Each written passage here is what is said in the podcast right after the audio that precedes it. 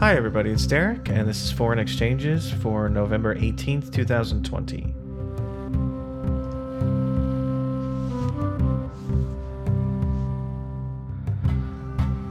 Thanks, as always, for checking out the show.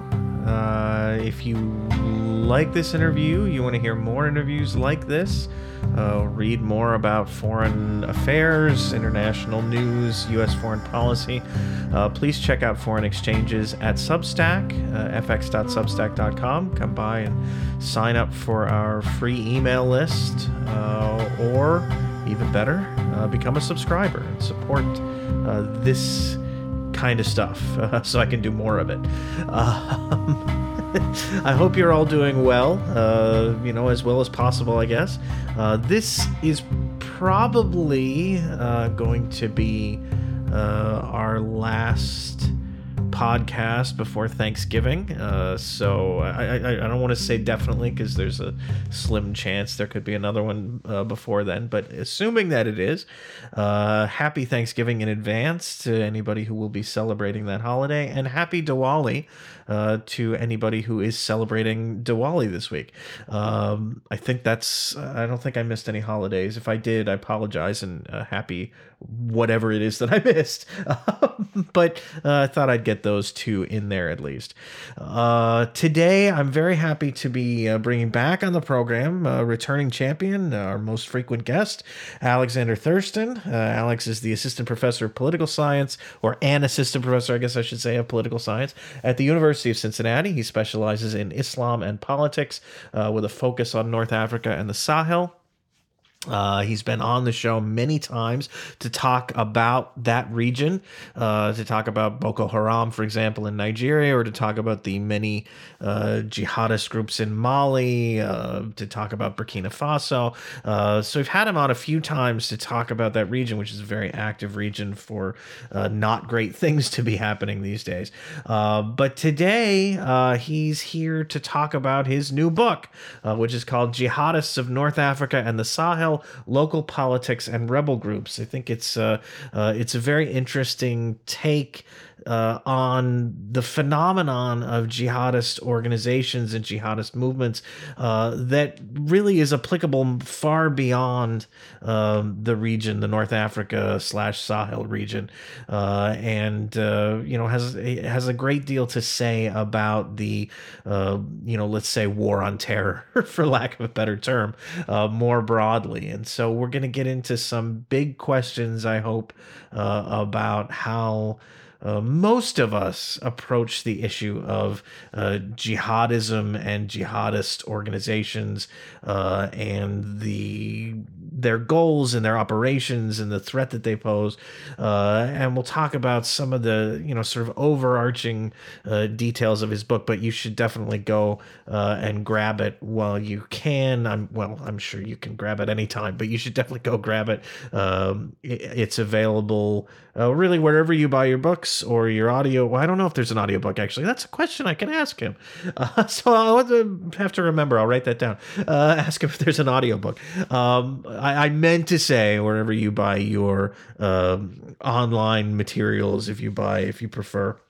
Uh, electronic books uh, in that format. So wherever you buy your books, wherever you buy your electronic books for your Kindle or whatever device you have, uh, it's available uh, now. Uh, go check it out. I will put a link to at least one place where you can find the book uh, in the show description. Uh, I'll also put a link to Alex's blog, which I've mentioned many times on the show before. Sahel blog. It's sahelblog.wordpress.com. You should go check that out as well. Uh, with all of that as intro, I guess, I'm going to get Alex on the line and we'll start the interview. Okay, I am being joined by Alexander Thurston, assistant professor of political science at the University of Cincinnati. His new book, Jihadists of North Africa and the Sahel Local Politics and Rebel Groups, uh, is available for purchase now, and that's what we're going to be talking about today. Alex, Alex, thank you uh, so much for coming back on the show, the returning champion. Thank you so much for having me back. Yeah, always a pleasure.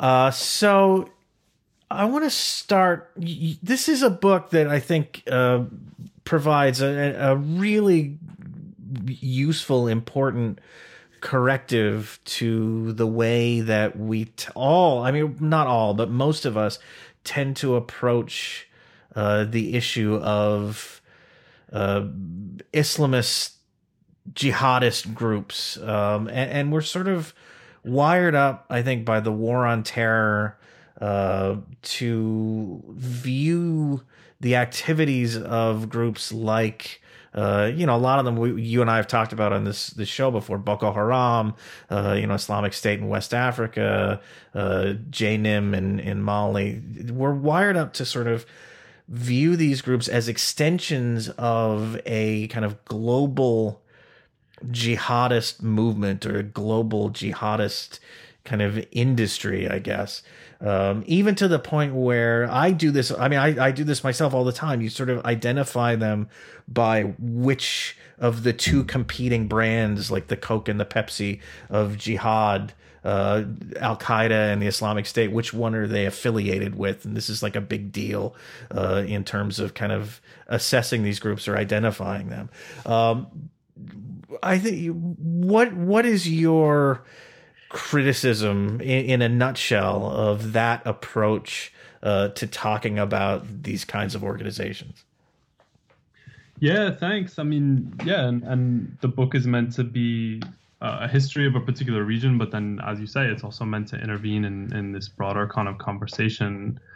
I think, I mean, above all, I want to I want to criticize the view of, of Al Qaeda and the Islamic State as these heavily top down and, and cohesive organizations and and I also think a lot of the techniques that were elaborated for analyzing Al Qaeda in particular, and and that have remained very influential, are basically techniques for analyzing terrorist cells. And you know, for the past, I mean, even the past uh, decade or so, you have some of these jihadist movements operating as, as pretty large scale movements. I mean, with you know hundreds of fighters and and holding territory and so forth. Obviously, the biggest example of that is the Islamic State and so, you know, the framework of, of a small, you know, top-down terrorist cell can't really explain what what ends up looking like almost mass movements in certain places. And to my mind, these these mass movements then need to be understood as as coalitions. And there's a lot of political science literature that speaks to that about how basically every armed group is a coalition. And either it starts as a coalition or over time internal divisions and fractures emerge and then it ends up being a kind of a coalition. That there's no sort of even if people are, are united around an ideology even if they're formally part of, of al-qaeda's hierarchy or the islamic state's hierarchy that in practice there are going to be these different kind of constituencies within jihadist groups. And then they're going to interact with all sorts of forces around them and often they're going to compromise or they're going to have some limited shared interest with local politicians or with uh, people in local economies, you know, especially sort of smuggling or kidnapping economies or things like that. And so, you know, really for me, then the the focus of the book came to land on the on the jihadist field commander, you know, and and what is his and it's it's always him basically. What what is his role as a politician right? How does he relate to people in, in the political sense of, of negotiating all these relationships, trying to keep his fighters happy, trying to deal with his superiors, pushing back against superiors, uh, you know, interacting with, with the society or the or the forces around him, uh, arguing with rival field commanders, etc. So I hope that the image of jihadism that comes across in the book is, is something pretty fluid. I mean, it doesn't mean that, you know, many of the people aren't ideologically hard line, but it does mean that it's just it's pretty hard to be one of these field commanders. I mean, I'm not voicing sympathy for them, but they, they you know, they, they, have to, they have to, you know, they, they have to think on their feet a lot, and and it just couldn't be otherwise. Um, so yeah, so the view of of you know that that there can be a certain global understanding of Al Qaeda or the Islamic State. It just after a while that perspective just isn't able to capture these these fast moving realities on the ground. I wonder. I mean, in, in your mind, is there any utility anymore, or was there ever even? Uh, I think there probably was at one point around you know uh, 9/11, sort of the the the start of the uh, global war on terror. Um, in in looking at these organizations in terms of a of an international movement, um, like I don't I don't see. Uh, as much as it's sort of ingrained in my head to think of them that way, I, I don't know that it's even applicable anymore. And I look at um, you know, two. If you look at the two kind of brands, the Islamic State and, and Al Qaeda, um, you know, Abu Bakr Baghdadi died, was killed, killed himself, whatever, however you want to term it. Um, you know, a, a, while back in in Syria, and I had to look up uh, the name of the guy who replaced him for this interview, Abu Ibrahim Al Hashimi Al Karashi. I had to look him up, and I write about foreign affairs for for my for a living as a full time job, uh, and I had to look it up because it's so irrelevant to to just the any kind of coverage of this stuff.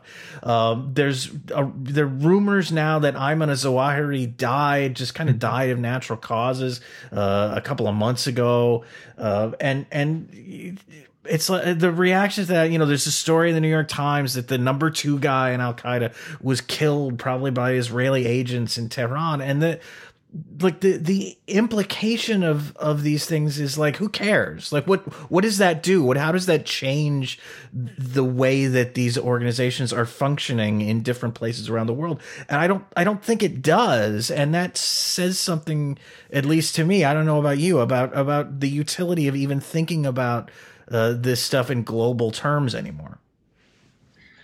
Yeah, no, I mean, uh, yeah, I, I agree. I mean, yeah, ninety-seven percent. I mean, I think I think some of these leaders remain extremely powerful symbols, right? I mean, even Bin Laden, almost now a decade after his death, he remains a really powerful symbol. He's invoked in all kinds of ways definitely there are communications, you know, up and down the, the hierarchy, right? And and you know, leaders such as Zawahiri, if he's if he's alive or dead, you know, they sometimes do put out guidance. Presumably, they try to influence things behind the scenes even more than what one sees in public. Um, there are transfers of money and trainers and so forth, and uh, you know, presumably that can can affect the you know the course of a conflict in certain ways, but yeah, I mean, I think I think you see that struggle for relevance not just at the global level, but even at the regional level. I mean, you and I talked, you know, have talked about um, Abdul Malik Drukdel, the the emir of um, Al Qaeda in the Islamic Maghreb, who was killed by French forces in June. And a lot of the media coverage, I think, rightly pointed out that that he had been eclipsed even before his death by some of the the Malian jihadist leaders. Um, now it's been what I mean, I guess over five months since his death, and and AQIM hasn't replaced, you know, hasn't announced a replacement. Um, there doesn't seem to be an obvious replacement, and so yeah, I mean, even even at that regional level, um, the the the leaders seem influential than they less influential than they did maybe even you know 10 15 years ago you get into this issue of, of sort of the global the manuals for for conduct. Like Zawahiri wrote one. Uh, you cite another by a, a guy, uh, pseudonymous, I think, uh, Abu Bakr Naji. Um, and your conclusion is that these are not terribly useful documents for people who are on the ground at the field commander level, let's say, kind of maintaining uh, these organizations. Talk a little bit about that and, and the sort of guidance that that these guys get from uh, you know corporate in a sense the corporate headquarters uh, that, that isn't really necessarily very helpful to them. Yeah i mean you know the i mean those forms of guidance and, and you know maybe there's more detailed guidance behind the scenes but even in some of the correspondence you know captured from from bin laden's compound i mean it's clear that you know a people could just be be overtaken by by events right? I mean i have i have one chapter where i where i close by talking about a a communication between bin laden and and the leader of al-qaeda in the arabian peninsula at the time talking about you know where where the aqap leader had said you know if you wanted to take sana'a today is the day right? And bin laden saying no no let's be cautious. And and then i, I close by saying it's it's the houthis who rule there right? I mean even to some extent you know these these debates among jihadists can be eclipsed but yeah, I mean the in terms of the manuals themselves, I mean they're they're generic. They're often relatively brief. They're sometimes overly schematic. Um, and I don't even think there could be a guideline. I mean, how can how can you you know? I mean, if if trying to think about you know the the most famous Saharan field commander, obviously Mokhtar Belmokhtar, trying to think about like his his daily routine, you know, circa even before the Northern Malian rebellion of 2012. You know, what was what was the the daily routine of, of Belmokhtar in, in 2010 or something like that. I mean, I, I don't know that it would be possible, just given the number of relationships he, he probably had to think about, that, that any document could have provided guidance, or even that anybody from afar could have provided guidance over the phone. I mean, yeah do you is there I, mean you mentioned sort of there's there's transfers of money that go on there may be some some transfers of personnel or expertise that go on but uh, what's your sense of how big a difference that makes in the operation of a of a, a regional jihadist organization and i would i would look for example um, at like boko haram in nigeria uh, you had, uh, you know, the Islamic State West Africa province break off from the original Boko Haram for a while. I think partly because of the sort of cachet of the Islamic State name, maybe partly because it was sort of a a, a move that you know maybe a lot of the the kind of personnel in Boko Haram uh, agreed with to pledge allegiance to the Islamic State or to to sort of follow the the guy who was designated by the Islamic State as the leader of the group. Um, I, you know, ISWAP was was sort of in ascendance for a while in northeastern Nigeria. If there was a competition between it and Boko Haram, you would have to say it was sort of you know uh, sort of uh, outpacing Boko mm-hmm. Haram. But you look at it now, I don't really see that much difference in in capability between the original Boko Haram, which has kind of built itself back uh, to some extent, uh, and ISWAP, which which maybe has sort of plateaued or, or even kind of declined a little bit. How much of a of an impact does the, do these kind of contacts with a, a central organization really make? I mean i even uh, to to look at like you know situation in central or southern africa where you have like the allied democratic forces in congo that are supposedly aligned with the Islamic State they they won't even they haven't even acknowledged that, but the Islamic State kind of claims credit for every attack that they carry out. Like, is there a, a an advantage to being tied to one of these international groups anymore, uh, or does the advantage run the other way to some extent? Like, you know, Al Qaeda or the Islamic State gets to claim credit for these local attacks or regional attacks that that maybe they don't even really have anything to do with. Yeah, yeah. I mean, I think that. I mean, just to take the the the you know ISWAP example from from the Lake Chad basin, in northeastern Nigeria, you had International Crisis Group put out a report recently about the ties to the Islamic State, and you know they talked about trainers coming, they talked about uh, transfers of money, you know, even ten thousand to to hundred thousand dollars, you know, seemingly over the the course of a year, arriving every two weeks or so. Um, but you know, then the the same report said that you know the Islamic State was uh, left in the dark about certain crucial decisions. I mean, even you know, even I had thought for a while that that when there was that split in Boko Haram, when ISWAP went off on its own in August 2016, it sure looked from all outside appearances like the Islamic State had designated a new emir, a new a new governor for West Africa. The crisis group report says that that was a decision it turns out that was taken locally. This is based on on defectors accounts you know presumably credible um, that that decision was taken locally and then the islamic state was simply informed. You know the, the central leadership was just informed and then they they even tried to reconcile the two factions and and the breakaway group said no and eventually the islamic state accepted that. So you know the crucial decisions and then you add up some of the money you know so 100,000 every two weeks sounds like a lot, uh, you know, over the course of a year. On the other hand, you know, it comes out to something like 2.4 million. And then you divide that up, you know, say the top guys are siphoning off some, some of it has to go to pay for supplies, you know, how much how much really ultimately goes to like recruiting fighters or buying new equipment or something like that. For a group with with thousands of fighters trying to operate across a big territory, some of these sums are, you know, not not that large and then two i mean and, and the financing can be some of the most you know opaque uh, one of the most opaque areas of all this but looking at AQIM, I mean, they they raked in a tremendous, you know, tens of millions of dollars, right? Even coming up to you know 90 million or more during the height of the the Saharan kidnapping economy, um, which really got going around I don't know 2008 2009. How much of that money was fed to to Al Qaeda core? You know, I don't know. I mean, there were there were disputes like up and down the chain about about that money.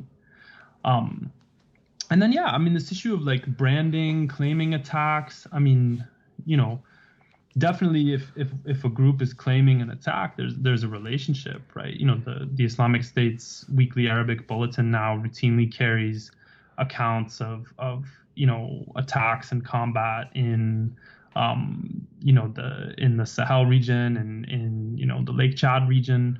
On the other hand, I mean some of their write-ups about the Islamic State, what's called the Islamic State in the Greater Sahara or ISGS. I mean, names of places are spelled wrong. You know, uh, sometimes there are what seem to be lies or inaccuracies.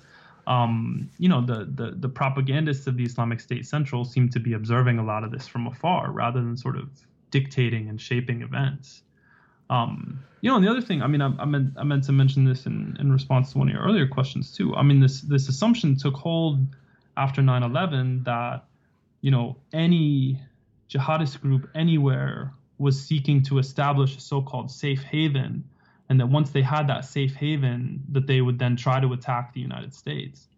And that's you know one of the stated goals of Al Qaeda, as I understand it, right, is to, to cut the to cut off the head of the snake or whatever. But then one finds in, in the Sahara and one finds with, you know, Boko Haram too, um, groups that have now been in existence for, you know, well over a decade, never seeming to try to directly attack even France, you know, or, or Britain, let alone the United States. I mean, I've never heard of a, a serious, you know, Boko Haram plot to attack the United States or the UK. I've never heard of a serious AQIM plot to attack to attack France. So, you know, I mean, unless one counts like the antecedents of of uh, you know the the antecedents of the antecedents of of AQIM in the 1990s in Algeria or something. Um, so these groups seem oftentimes to have their own regional goals that that obviously align to some extent with the goals of Al Qaeda core or Islamic State core, um, but that ultimately, yeah, are, are regional agendas. And I mean, even even if there were cases, it seems to me like you know, if if AQIM or one of its kind of uh, child groups uh, were interested in attacking France, or there was some kind of a plot to attack France or French interests. Um, I, I don't know how you would kind of unpack that to say, okay, this is they're doing this because of this global jihad eh, goal rather than you know they're doing it for their own very kind of parochial interest because France has intervened in the Sahel and France has a you know a kind of constant presence and uh, like I, I don't know how you would separate anymore. It, you know, if if there was a time when you could sort of say, "Oh, this is kind of part of the global jihad, and this is part of a regional thing," I, I don't know. I don't know how you you make those distinctions anymore. Like a lot of these groups could have their own reasons for attacking Western targets that have nothing to do with global jihad, just for their own kind of uh, experiences. No, that's a great point. That's a great point. I mean, and and yeah, I mean, definitely, you know, JNIM in in Mali and and elsewhere in the Sahel, like they attack French interests for sure. But and they and they talk about France constantly in their propaganda.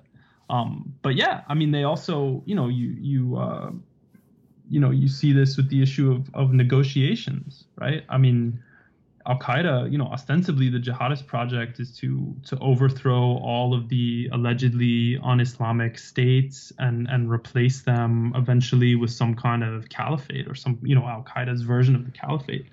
But really, like, I mean, JNIM has now appeared to open negotiations with with successive Malian governments over concrete things like hostage exchanges, but also over some kind of broader settlement. As part of that, they ask France to leave. But yeah, I mean as you're saying, that's or they demand that France leave, I should say. But that's not necessarily because of Al Qaeda's opposition to Western governments. I mean, it, it aligns with it, but I think it comes more out of yeah, JNIM positioning themselves against against a specific what they see as a specific foreign occupier on the territory they care about. That that point actually kind of leads me into to my next question. Your your book is focused on what you call the meso level uh, of analyzing these groups. You, you you talk about the macro level, which is sort of looking at them as these monolithic global structures, uh, and then there's a micro level, which we'll talk about uh, in, in, a bit, which sort of hyper focuses on the individual and how how was this person radicalized? Like, what are the channels by which that happened? Uh, um, eh, which which has also has a lot of problems to it. I think um, you're sort of looking at it in, in the in between level, but even there, there's kind of uh, a distinction. You know, there's there's sort of multiple layers at, at that level. You have uh, the one that I, we've been talking about so far, mostly, which is sort of the regional versus the global. Uh, but there's also sort of the local as uh, you know as kind of set against the regional level yeah. and and looking at um, you know not it's sort of similar dynamics in a way you're looking at um, a, a, regional group like JNIM or like the Islamic State Greater Sahara, and and what are the individual kind of field commanders, the people in the you know in the localities, kind of managing individual units or individual factions? How do they relate to this larger group? And I think the the example um, you know, the, uh, one example, you know, that that we've talked about before is uh, is Boko Haram and ISWAP and and the, the extent to which the further you drill down and get into the kind of local faction, the extent to which these divisions matter anymore or are sort of lost uh, in the in the kind of uh, you know just the local dynamics. Um, I think there's a you know there's an argument to be made in parts of Afghanistan about how where do you draw the line between uh, a local faction of the Taliban and a local faction of the Islamic State, which could mm-hmm. make the decision to work together. Uh, even though their their organizations, Islamic State Khorasan Province and, and the Taliban, are you know very opposed to one another at, at the regional level, um, you know, and I, I I think also the case of JNIM and and the Islamic State Greater Sahara is is illustrative in a sense because these are two groups that collaborated. For, it's been yeah. you know been known for collaborating with one another, um, despite the fact that at the global level, you know, there's this hostility between their parent organizations, and yet recently there have been reports of them fighting one another, but fighting one another not as a manifestation of this bigger conflict between parent groups, fighting one another for very local kind of parochial uh, disagreements. I think. Can you talk about how the uh, the dynamic plays out? I guess at, at, at the more local level, and whether uh, you know even there these distinctions like is there is there any relevance to them? Yeah, I mean, I think, I mean, I think patterns get repeated actually, you know, up and down the hierarchy. I mean, so that that Al Qaeda, for example, doesn't seem to have full control or or much control sometimes over its affiliates, right? Then you look at the leaders of those affiliates. So Drukdel, again, the, the leader of AQIM, right? And so there were clear examples of his authority being being bucked, uh, or outright rejected by by field commanders. You know, Belmokhtar, uh, Abdul Hamid Abu Zaid, etc. Then you look at the level of those field commanders, and you have their authority sometimes being rejected and challenged. And, and I'm sure it goes down even to the, the unit level. I mean, after a while, it's it's it's it becomes really opaque to me, you know, because um, then you start to once you get to the hyper local level, you're you're dealing with you know uh, sometimes journalism from afar. You know the sourcing can be weak, etc. But I would imagine these patterns go all the way down to the to the unit level because uh, these are all human beings at the end of the day. They're not they're not you know ten foot tall uh, warriors who who march in lockstep, right? They're they're people who who fight and who have who have office politics. Um, and yeah, once you get to the fighter level, the micro level, I mean, from from a lot of what I've heard from the people I consider the most credible in the Sahel, people are not necessarily being recruited on on a fully ideological basis. I mean, and, and I've heard some of the you know the the experts who who I look up to the most say sometimes the ideological radicalization, if it happens, it happens after people join.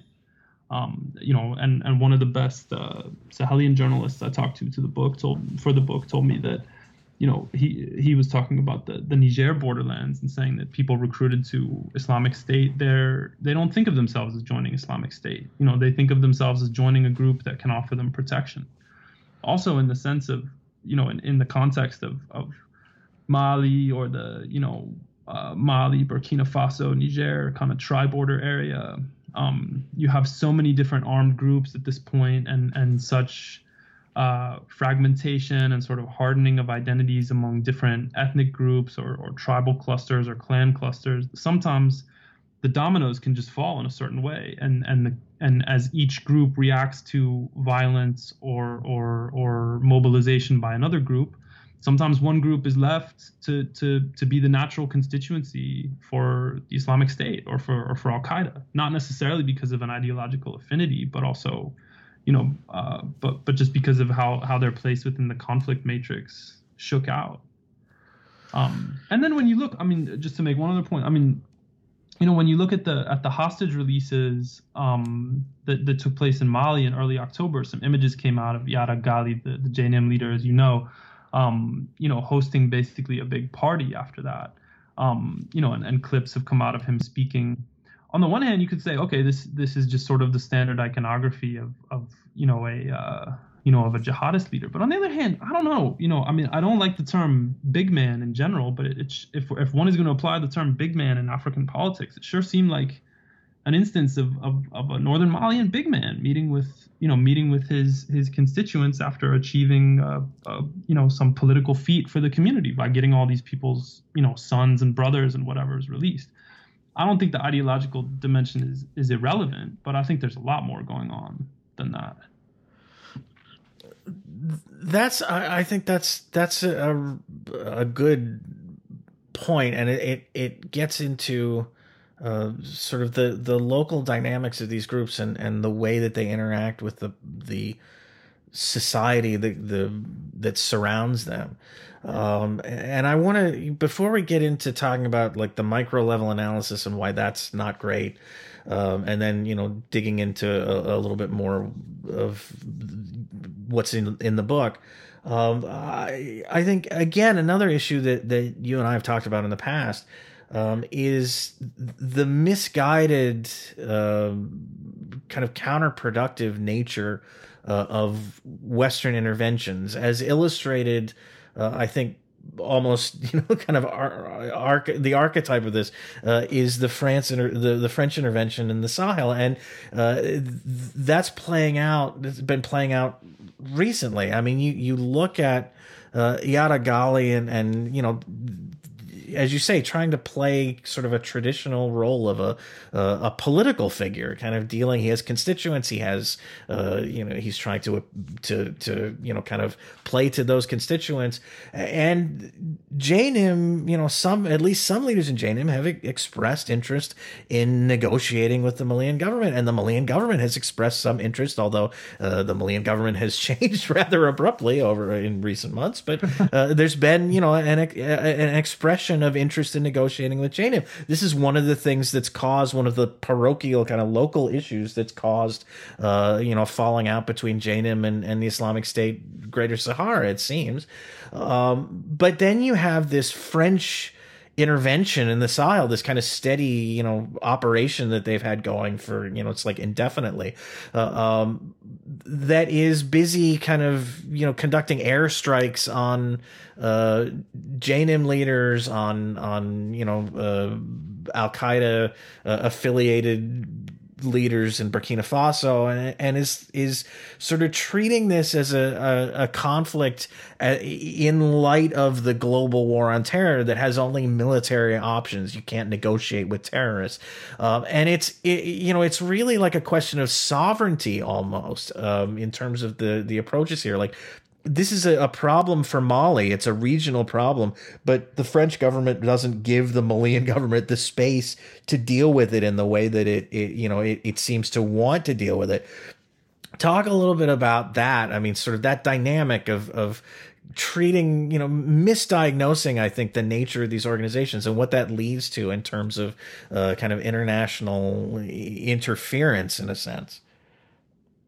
Yeah, I think there's. I mean, there's a lot at stake. Uh, you know, and, and the French, I mean, the French went in because uh, jihadist groups, including AQIM, were, were in control of the north. And then not only that, they, they appeared to be pushing toward uh, the I mean, they pushed into the center of the country, and then they appeared to be pushing toward the capital, depending on how you read their motives. In in January 2013, um, and the French were really effective at, at you know militarily dislodging jihadists from those cities. But that's I mean that's I mean it takes a lot of money and manpower and so forth. But that's relatively easy to do when when you know groups are in a fixed position I mean, that's what I take from you know the the coalition campaign against the Islamic State in, in Syria and Iraq and so forth. I mean, if if groups are controlling territory, you can dislodge them. But then since then, I mean, yeah, I think some of this war on terror thinking has has really gotten the French stuck in something that doesn't work. I think they have that sort of cell based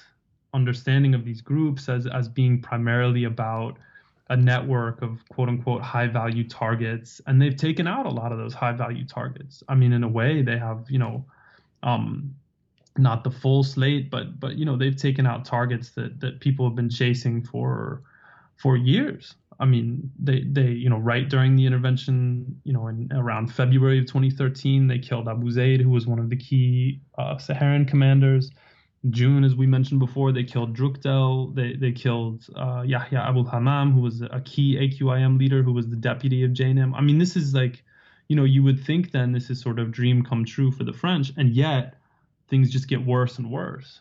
And then, yeah, their their their presence appears to, you know, or, or to my mind, definitely distorts the politics. As you say, there's a a sovereignty issue. So, you know, the, the Malian government will, will publicly say they want to negotiate, or at least that's what the former president said. And then the French will publicly say negotiations are not possible, and that starts to seem pretty pretty neo-colonial, you know, and and and pretty obviously like condescending, and then pretty counterproductive.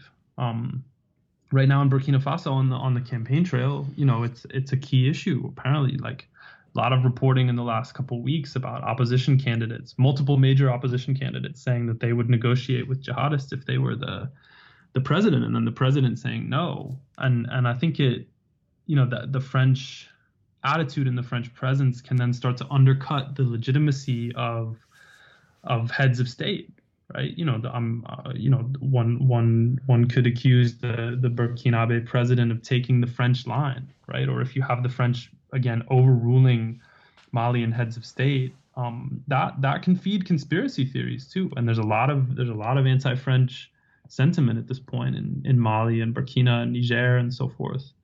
So yeah, I mean, I think I think that you know, I, think I mean it's it's incumbent on me at some point because this comes up a lot. I, I need to really write out what it would look like if the French withdrew and and you know how I would really make that case. But yeah, I, I think that their presence probably does more harm than good at this point. Um, and there's, I mean, just to add one more thing, there's there's this there's this bottom up mobilization too and and and and all the reasons that we mentioned before why people might join that aren't just purely ideological. And taking out all the quote unquote hvts doesn't really address that bottom up mobilization.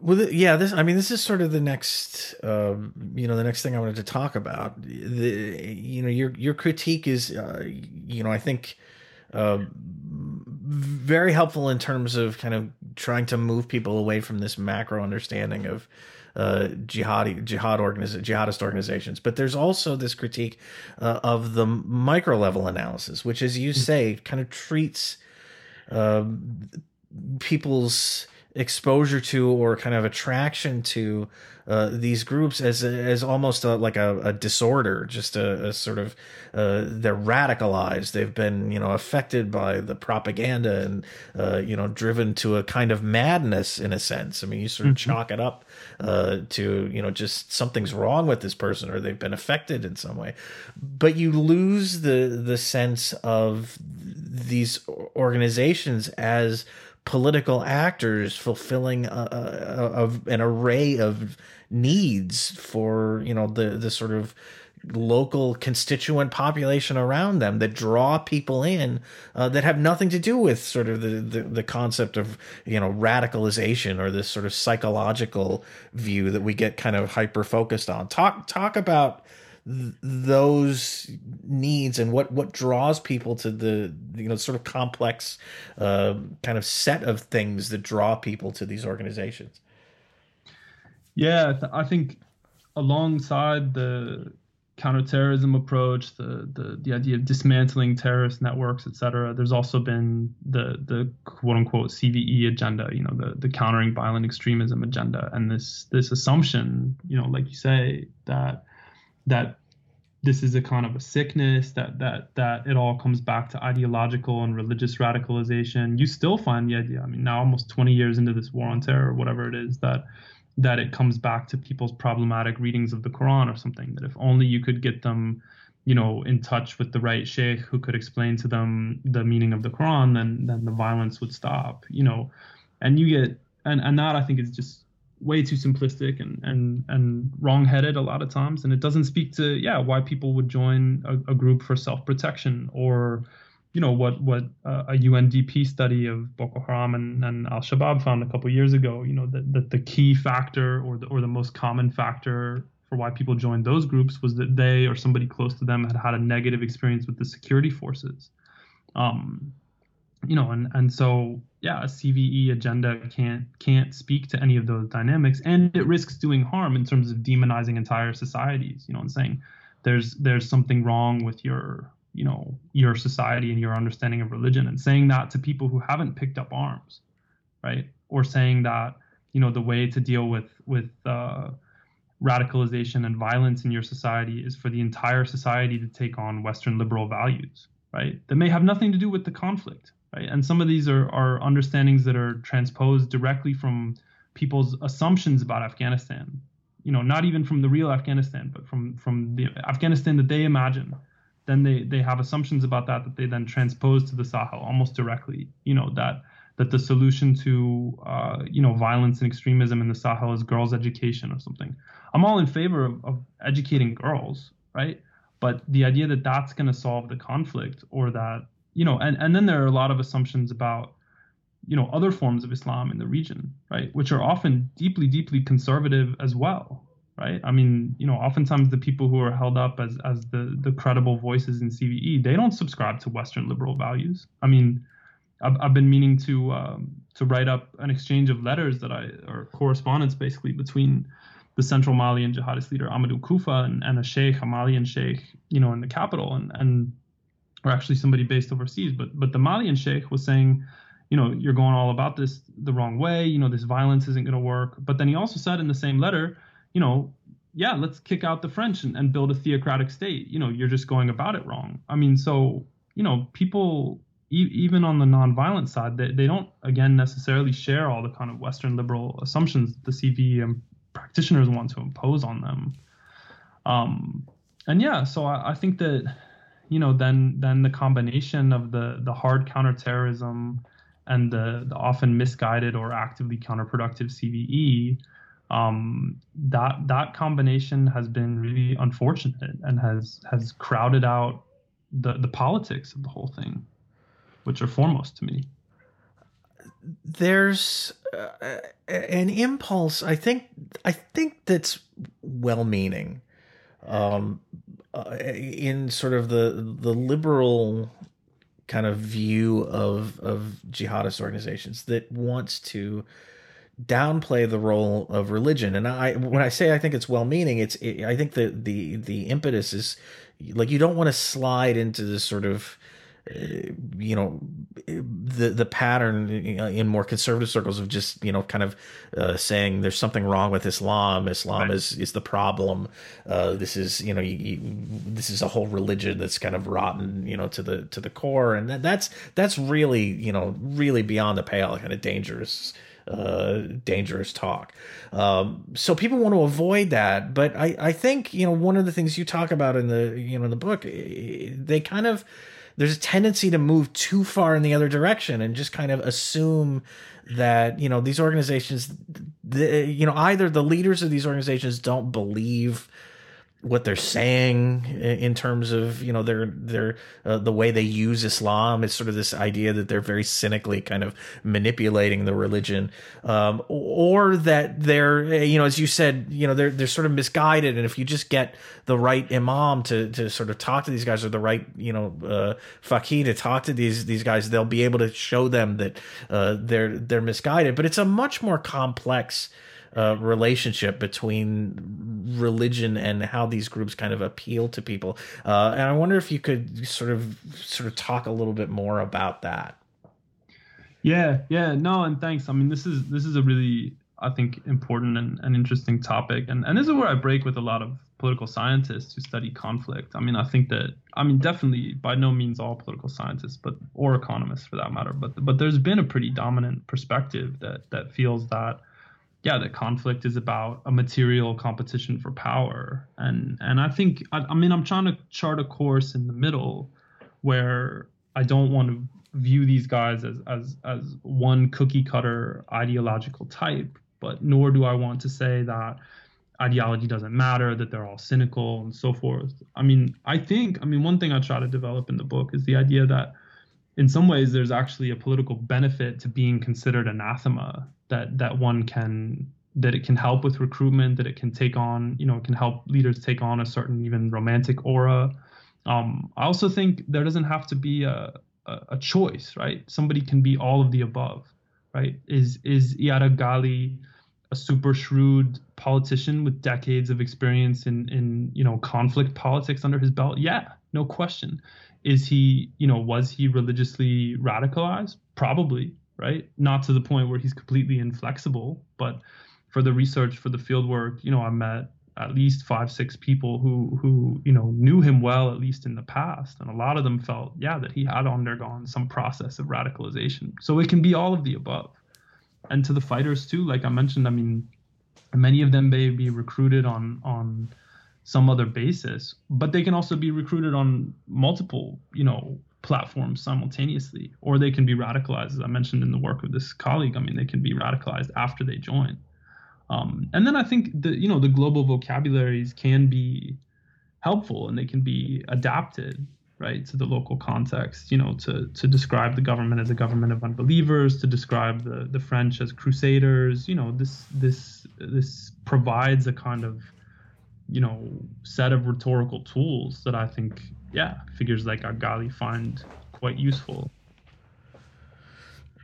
That that's an interesting point and it's one of the, something that i thought was interesting in in the book. You talk about uh, and this is in reference to abdelmalek Drukdel uh, you know, the former AQIM leader, we've mentioned him already.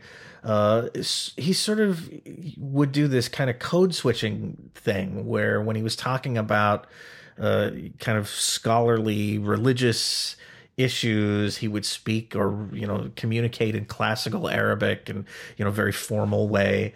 Uh, but then he would switch. I mean he'd switch to using you know algerian the algerian dialect and talk about uh, you know corruption and french colonialism and all these kind of very uh, local or or at least regional kind of grievances. I, I, are there what are what are you know the other sort of examples of that in terms of uh, leaders kind of uh, bouncing between even even to the extent of like the literal language that they're using uh, to kind of you know appeal to people across these multiple dimensions.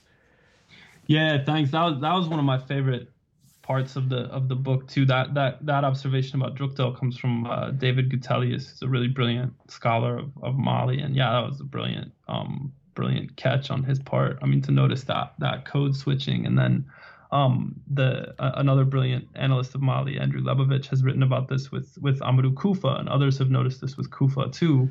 Um, the uh, the the central Malian jihadist leader, who's ethnically Pul, right, or slash Fulani, which is now this ethnic group that that is um, you know really sort of in the in the spotlight, including oftentimes in in really you know nasty and, and unfortunate ways. Um, but Koufa, you know, has has seemed to tack back and forth sometimes between presenting himself as a as a Pul leader and sometimes presenting himself as the leader of a, of a multi-ethnic jihadist movement. Um, so yeah, I mean, uh, really, really complicated. Um, yeah, code switching, identity switching. Um, yeah, speaking to different audiences at the same time. I mean, even in in this. Uh, recording that he addressed to some of the the Pul leaders in Bamako in, in 2017 you know even in the same letter he seemed to uh, same recording i mean he seemed to be torn about how to present himself to how to describe his relationship with his co-ethnics and so forth it's it's really complicated I wonder. Uh, let's let's um, you know you as you said earlier, you you sort of uh, kind of focus in this book is on the level of the uh, the field commander, and you talk about the different uh, the wide variety again not not to sympathize with these guys but the wide variety of relationships that they have to manage. There's the uh, you you cloud you put them in three categories the internal vertical the internal horizontal and the external. Um, get, give you know talk a little you know more detail about how how many different kind of stakeholders uh, you know a field commander in one of these organizations has to kind of interact with. Yeah, so I mean, you know, you take I mean Belmokhtar again, probably the most famous commander, right? You know, Saharan commander in, in his time. Um, probably died in 2016, but but possibly still alive. I mean, if you take him you know, even right on the eve of the Malian, the northern, northern Malian rebellion in, in 2012, right? So he had this rivalry with another Saharan commander, Abu Zaid, but they were forced to collaborate on all kinds of issues, right? So, you know, the the, the Canadian diplomat Robert Fowler was kidnapped um, and and held with uh, Belmokhtar's men, if memory serves right, describes the scene when when Belmokhtar and Abu Zaid were both handing over different um, hostages that they had as, as part of a single hostage exchange, and how there was basically this face off between Belmokhtar and Abu Zaid. Um, so at stake, even in that one moment, you have you have the relationship between those two field commanders. You have Belmokhtar trying not to lose face in front of his men or in front of Abu Zaid's men. You have the relationship with um, negotiators, and some of the negotiators were I don't know I don't want to use the word serial. They were repeat negotiators, right? So this was a long-term relationship um, Belmokhtar, you know, outside of the context of that moment, he he married into local communities slash tribes. He had uh, recruits in different parts of the Sahel, you know, so he would be in northern Mali or whatever, but then also sort of trying to manage from a distance this small cell in Mauritania. He was fighting with his superior Drukdel, um, you know, interacting with uh, business people, and then there's all these relationships that are, you know, out of my view, even I mean, weapons suppliers, et cetera, right? So you know, it adds up, I think, to to you know several dozen key relationships at any given time. The uh, I, I I wanted to ask you. Well, I guess I mean this is really an open-ended question, I don't I don't really know how to ask it except to just make it kind of open-ended. But having done this work and having kind of thought about uh, the nature of these groups um, and and you know developed a, a, framework for thinking about them that I think is uh, you know unique and and useful. Uh, that kind of gets away from the two sort of dominant ways of viewing jihadism. Uh, if you had to like, if you were briefing Joe Biden, let's say, like, or or or Emmanuel Macron, or somebody like how to deal with um, these organizations. What uh, what are like the two or three things that you would want to hit? You know, really stress to them and sort of trying to change the way they they approach this uh, this issue. Yeah, I mean, several several have already come up. I mean, but just to to sort of try to put it more systematically, I mean, giving space for negotiations, you know, would be one of the top ones for me. I don't necessarily think that negotiations will succeed. Obviously, there's a lot of reasons why they would fail, right? And there's a lot of reasons to doubt that that jihadists could ever be trusted to operate in good faith. But I do think that it's worth a try. I think there's also a sizable demand among Sahelian populations and elites now for for negotiations. And as you mentioned earlier, right, the the issue of sovereignty deserves some consideration just on its own, right? If if a lot of people want to negotiate, if the if the governments want to negotiate or leading politicians want to, that deserves some space without this kind of neo-colonial, you know, foreclosure of, of that debate. Um, I do think also that you know there needs to be much more serious thought about how to how to wind down the French presence. And and if I were France, I would I would seriously think about how to do that. You know, how to how to create a timeline for that. Um, and if I were the the you know Americans, I would quietly say to Paris, right? I, I think you know this is not going anywhere ultimately, and and you all need to figure out a different approach. Um, I think that the French and American governments uh, can and should do as much as they can to address the humanitarian crises in the region. And there's already a lot of you know efforts. I mean, there's there was a major donor conference a few weeks ago. You know, the, the U.S. gave a, a substantial amount of money. You know, over 200 million dollars if if uh, if memory serves. So it's not that no efforts are being made, but I mean, these are you know the Sahel, Niger, Mali, etc. These are places that would have tremendous humanitarian needs even if they didn't have any armed conflict. So I mean, that's a huge you know that's a huge area as well um yeah and then you know i i do think that you know most of the cve work or all of the cve work should should stop you know and and that those efforts should be uh redirected or or at the very least rethought you know because i i think there's I, don't think those programs achieve very much and and i think there's this real risk of of uh, demonizing entire societies.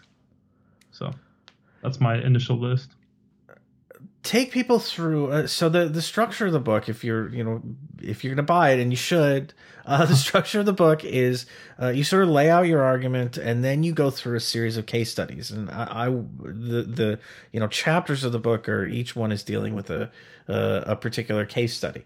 Um, the first five chapters to me sort of tell a, a, a story in and of themselves because you start with uh, you know the earliest kind of manifestations of jihadist you know violence in in Algeria and sort of take like walk through uh, the progression of that you know of GIA from from you know its earliest days into the Al Qaeda and the Islamic Maghreb stage, and then uh, beyond that as it sort of expands south, and even kind of not it's not even expansion anymore. It's kind of moved. The center of gravity has moved south into Mali uh, and into Burkina Faso. So it's sort of a, a story all you know kind of all in itself and then you go into a couple of other uh, a little more kind of distinct uh, case studies after that. Sort of take people through um, the the the rest of the book in, in just like a couple of minutes. What what you uh, covered and and what you sort of learned from from each of these case studies.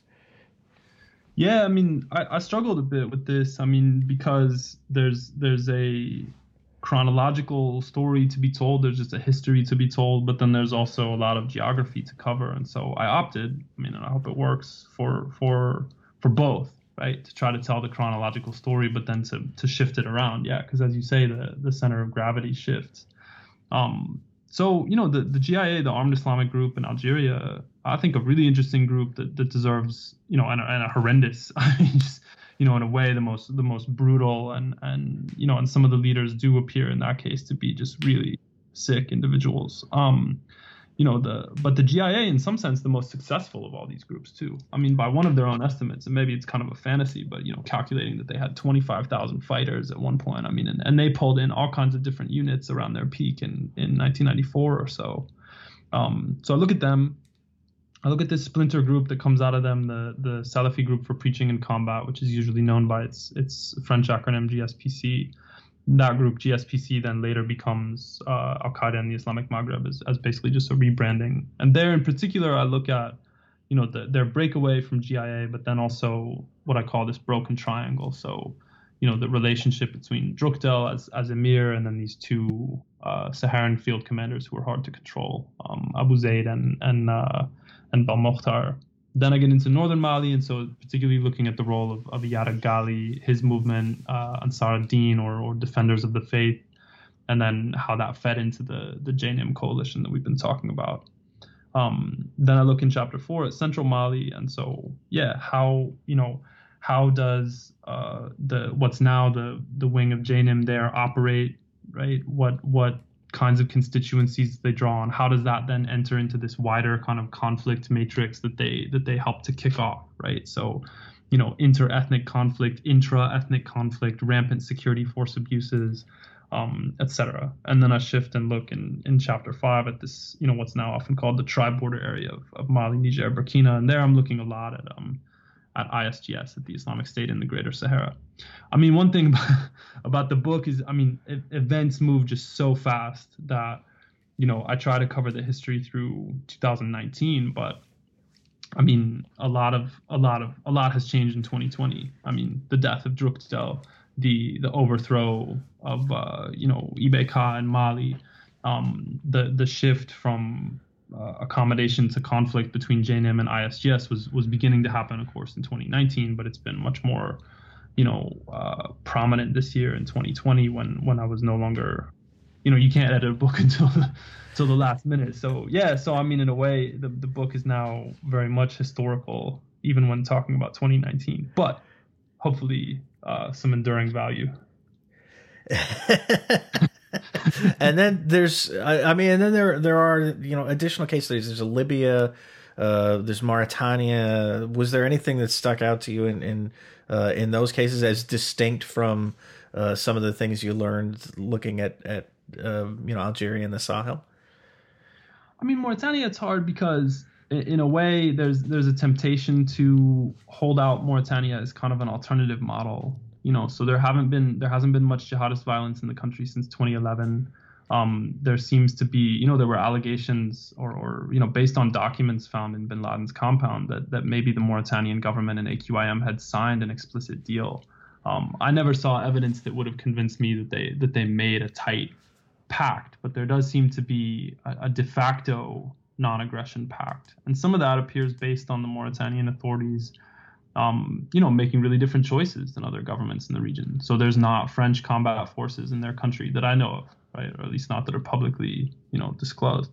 There's uh, th- there was a prison dialogue program that ended up releasing a lot of hardliners and suspected jihadists and so forth. There's a fair amount of flexibility within Mauritanian society to like preach against democracy and so forth. I mean, people still get, you know, some of those clerics still sometimes get arrested and so forth, but but they're treated much more gently than they were when when when Mauritania had a real jihadist problem, um, you know, 15, 10 years ago.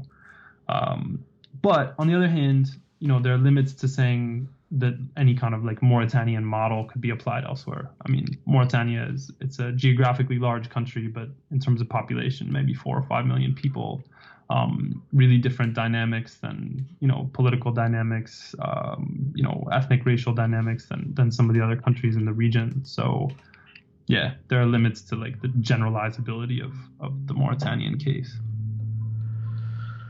All right. Uh, so the book is again Jihadists of North Africa and the Sahel: Local Politics and Rebel Groups. It's available in uh, paperback. It's available in uh, ebook.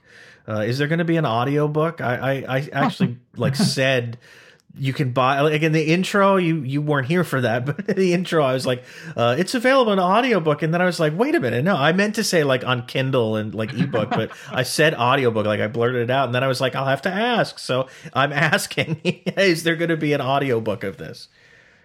I think i uh I, I stutter too much and have too many verbal tics to, to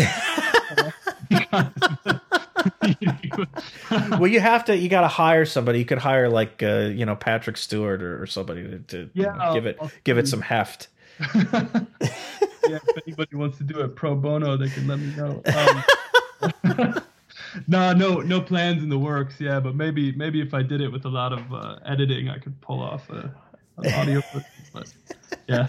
all right, all right. So no audiobook. I I I, I didn't actually think there was going to be one, but like I said, I like blurted it out without thinking about it. So I figured I'd ask. All right, um, but there I will. Uh, I'll have a link to the the book uh, in the show description, or you know maybe a couple links if I can. Uh, uh if I'll dig up a couple that aren't Amazon. We're we're trying not to line Jeff Bezos's pockets uh, any yeah. more than necessary. Uh, but but it is available there. I'm just not going to link to it. Uh, but I'll I'll find a couple of other links to uh, the book. You guys should definitely check it out. Uh, Alex Thurston, uh, thanks again for coming on the program. Thank you. I, I really appreciate it. And yeah, really really interesting talking with you as always. All right, that does it for us. Uh, I want to thank again Alex Thurston for coming on the program. That book, one more time, is Jihadists of North Africa and the Sahel Local Politics and Rebel Groups. It's really excellent. And uh, if you're interested in sort of the war on terror and jihadism and, and those issues, I think you, you definitely should pick it up. Uh, it's a, a, really kind of unique perspective on, on the topic uh, and, and a useful one, I think. To all of you again, uh, happy Thanksgiving if we don't talk before then. And as always, thanks for listening, and I'll talk to you soon. Take care. Bye bye.